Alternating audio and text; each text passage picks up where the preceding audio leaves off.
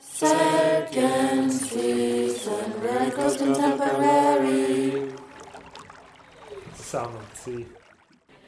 Welcome to Ask Adelaide and Anna at Coast Contemporary. Uh, tell us who you are. Who are we speaking with today? So I'm Lisa Bernhoft Sjødin, and I'm the um curator of education for the National Museum. Mhm. And I'm uh, Geir Haraldseth. I'm the curator of the exhibition at the National Museum with Randi Godø. But I'm just me today.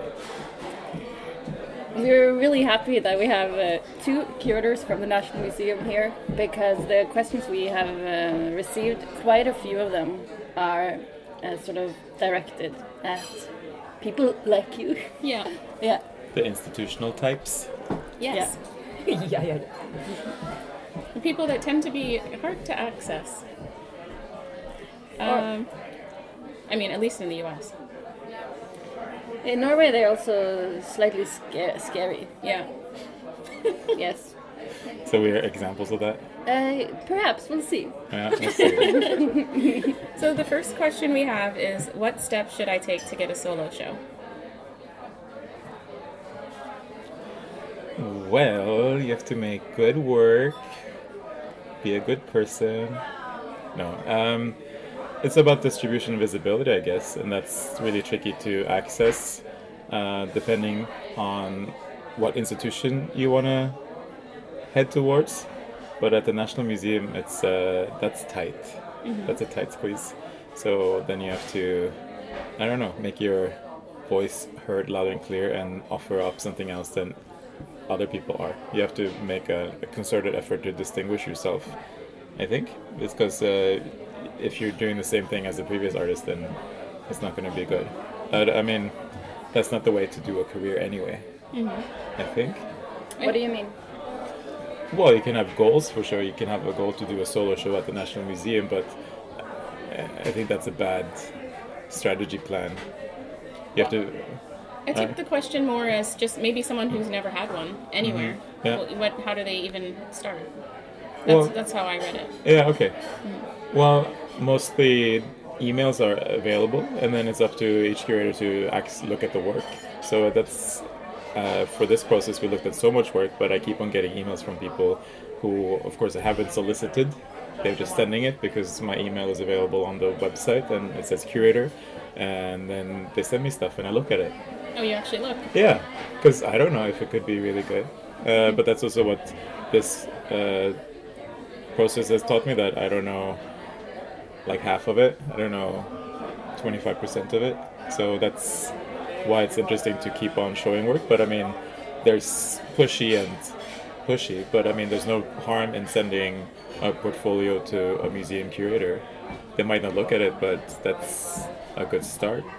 But also just ask uh, ask friends to help you with the email because that could also be just like a, how to present yourself. Just uh, take a look instead of giving a full spiel like I deserve a solo exhibition at the museum because Yeah. that's my job to determine in a way, you know. But it's like Yeah. how to just start the conversation. Can you just summarize the process that you're talking about? Because you're saying through the, throughout this process, and it's uh, from a conversation we were having earlier. Yeah, we are doing the service show for the opening exhibition uh, at the National Museum of Contemporary Art in Norway, and we have uh, visited a lot of artists, but realized we couldn't meet every artist in Norway, so we also had an open call with over a thousand applicants, and that is a large quantity of artists to look at, but it shifts your perspective a little bit when it comes to uh, notions of quality and who gets visibility and so on. So that's the process that has changed how I view my role in this specific exhibition because there's not that many large group exhibitions going on either. It's solo shows or yeah it's kind of a lot of the uh, ways of being shown. Yeah, and I also ca- think that the open call side of it is kind of opening up for non-mediated meetings with the art because when you were traveling, we were traveling, it was through guides that mediated what we were looking at. What are the most important tools that makes a good curator?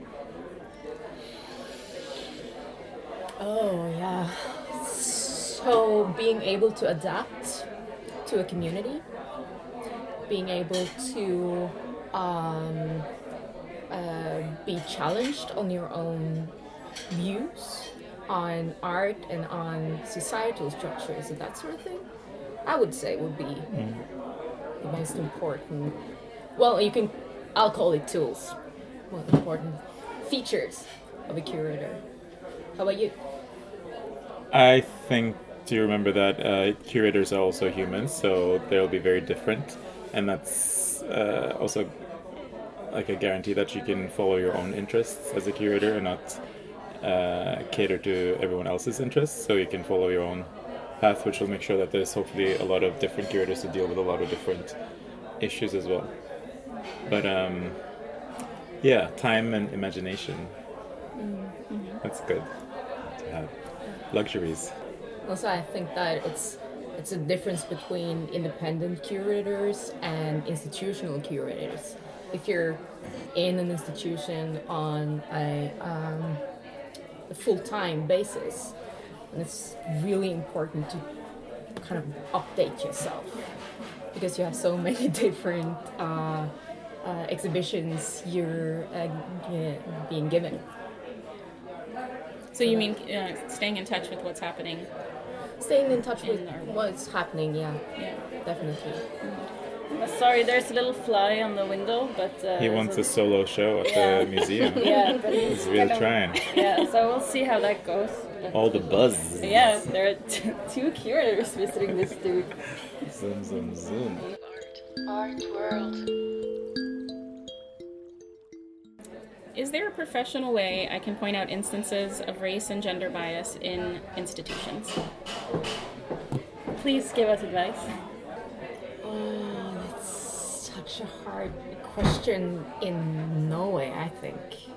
Um, well, yeah, well, there are like uh, boards and and sources to go to where you can kind of um, uh, uh, what is it called though? Varsle. File a complaint? Yeah. Or, Yeah, well, yeah, file a complaint, but I mean, the issues are so complicated in Norway. You kind of think about it as non-existing, so it might be it's it's hard to, especially on racial bias, to form a complaint and made it heard as not just a kind of a oh I think you're too you're too uh, touchy about that stuff. So, so I think it's by and large it's hard, but there are like instances and structures set up for how you can kind of file a complaint. But I think it's also just to address these things uh, in the institution or in an exhibition or anything is uh, important, but you'll probably be called crazy or, yeah, because in Norway it's not uh, race and gender is issues that people think since we live in a social democratic state we have equality, but that's not the case. So it's not a terminal manifestation of uh, racial or gen- gender injustice, I think. It's just something that is uh, harder to pinpoint but everyone's like it's typically Norwegian to be good. It's like the saying from the 80s and the Prime Minister Gro Harlem Brundtland, the female Prime Minister, um, which uh, just covers up and obfuscates all these things because we're good people, we're kind, and then we're not. So how can you uh, address that? So that's really hard, but it should be addressed. But you might be again called different things and be shunned in a way. But I think it's uh, yeah, it has to be done, but also structurally at the museum and the programming. Uh, of course, so we're counting gender at the moment, so that's something to focus on in the statistics. But then, like you were saying, education uh, for that group, 19 to 25 year olds that are like the most diverse we've had in Norway. That's important because then you can start talking about race issues as well, not just gender. Because we're counting how many artists of uh, a female artist have we in the collection, and then we can do something about it. But there hasn't been an attempt to count artists of color No, in the mean, exhibition. Or in, they have done in the exhibition spaces as visitors, and those num- numbers are like very low. People of color are not coming to the museum, so then no people of color are really working at the museum. So go figure. Yeah. Yeah. I, I guess what um, comes to mind for me is, you know, just a, a situation that uh, Anna and I recognized where there was an exhibition space and, you know, it ha- it, half the year had gone by and all the shows had been given to white men. And so, you know, just to even Yeah. be able to say, like, hey, uh, look at this, you know, Yeah. what is this about? Yeah. Right, right. Uh, and I think that's a typical reflection of who's who's sitting on the board and which narratives are kind of even considered.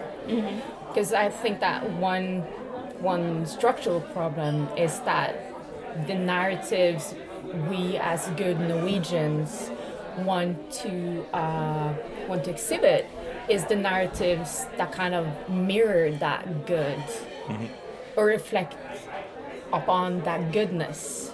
So it might be often instead of one tries to find um, kind of an issue that that uh, uh, feels relevant to kind of a good mission people. So maybe it would be the struggles of um, an immigrant with uh, a queer background or some kind of savior. As I've seen it, it's often this kind of savior uh, syndrome going on when it comes to picking the narratives. So we're not we're not picking the issues and the narratives that kind of brings autonomy into the queer or uh, person of colors um, uh, concerns. and also the like for this exhibition we are asked to of course have um, gender parity in the show and so far i think that's a majority of female artists but also sami because that's also another thing that is a is a violent manifestation of difference in norway. It's also something that that- but that comes from the institution itself. That didn't come from our group. So that's at least someone on the top Yeah. our director is uh, very concerned with it. So we have to answer that desire from the institution to mirror that part of society and that issue Yeah. So, so sort of um, going down again to the person who asked for advice. yes How, if not uh, like file a report, what other way? Kunst, be like done. Kunstkritikk uh, is like one thing that the artists read, the professionals read. It's a online journal for art criticism, and they also need to address these things, and they're not really that good at it. So it's kind of like pitching yourself as if you can write, then writing is a good thing, and get it into the places um, where people working in the arts institutions read and take seriously, uh, and then yeah, you can help both the journal and the arts professionals by Yeah. uh, like suggesting topics to write on. Yeah. And if you don't That's write, then idea. find somebody who can write. Mhm. And then those there's always an editor there that can also help this stuff. But I think they're probably hungry for that content. Yeah, that's like true. uh, Yeah. they try to get uh, people with a different experience to write. Like Agatha was writing a little bit, but she also writes in a different style. Agatha Wara, and then she gets like tossed around by the arts community. But that's the thing you have to be able to handle in order for to say something that Yeah. um, offers a different narrative or a different standpoint. Yeah. Because you'll always be met with, well, we have a good situation here, so you shouldn't complain. Yep.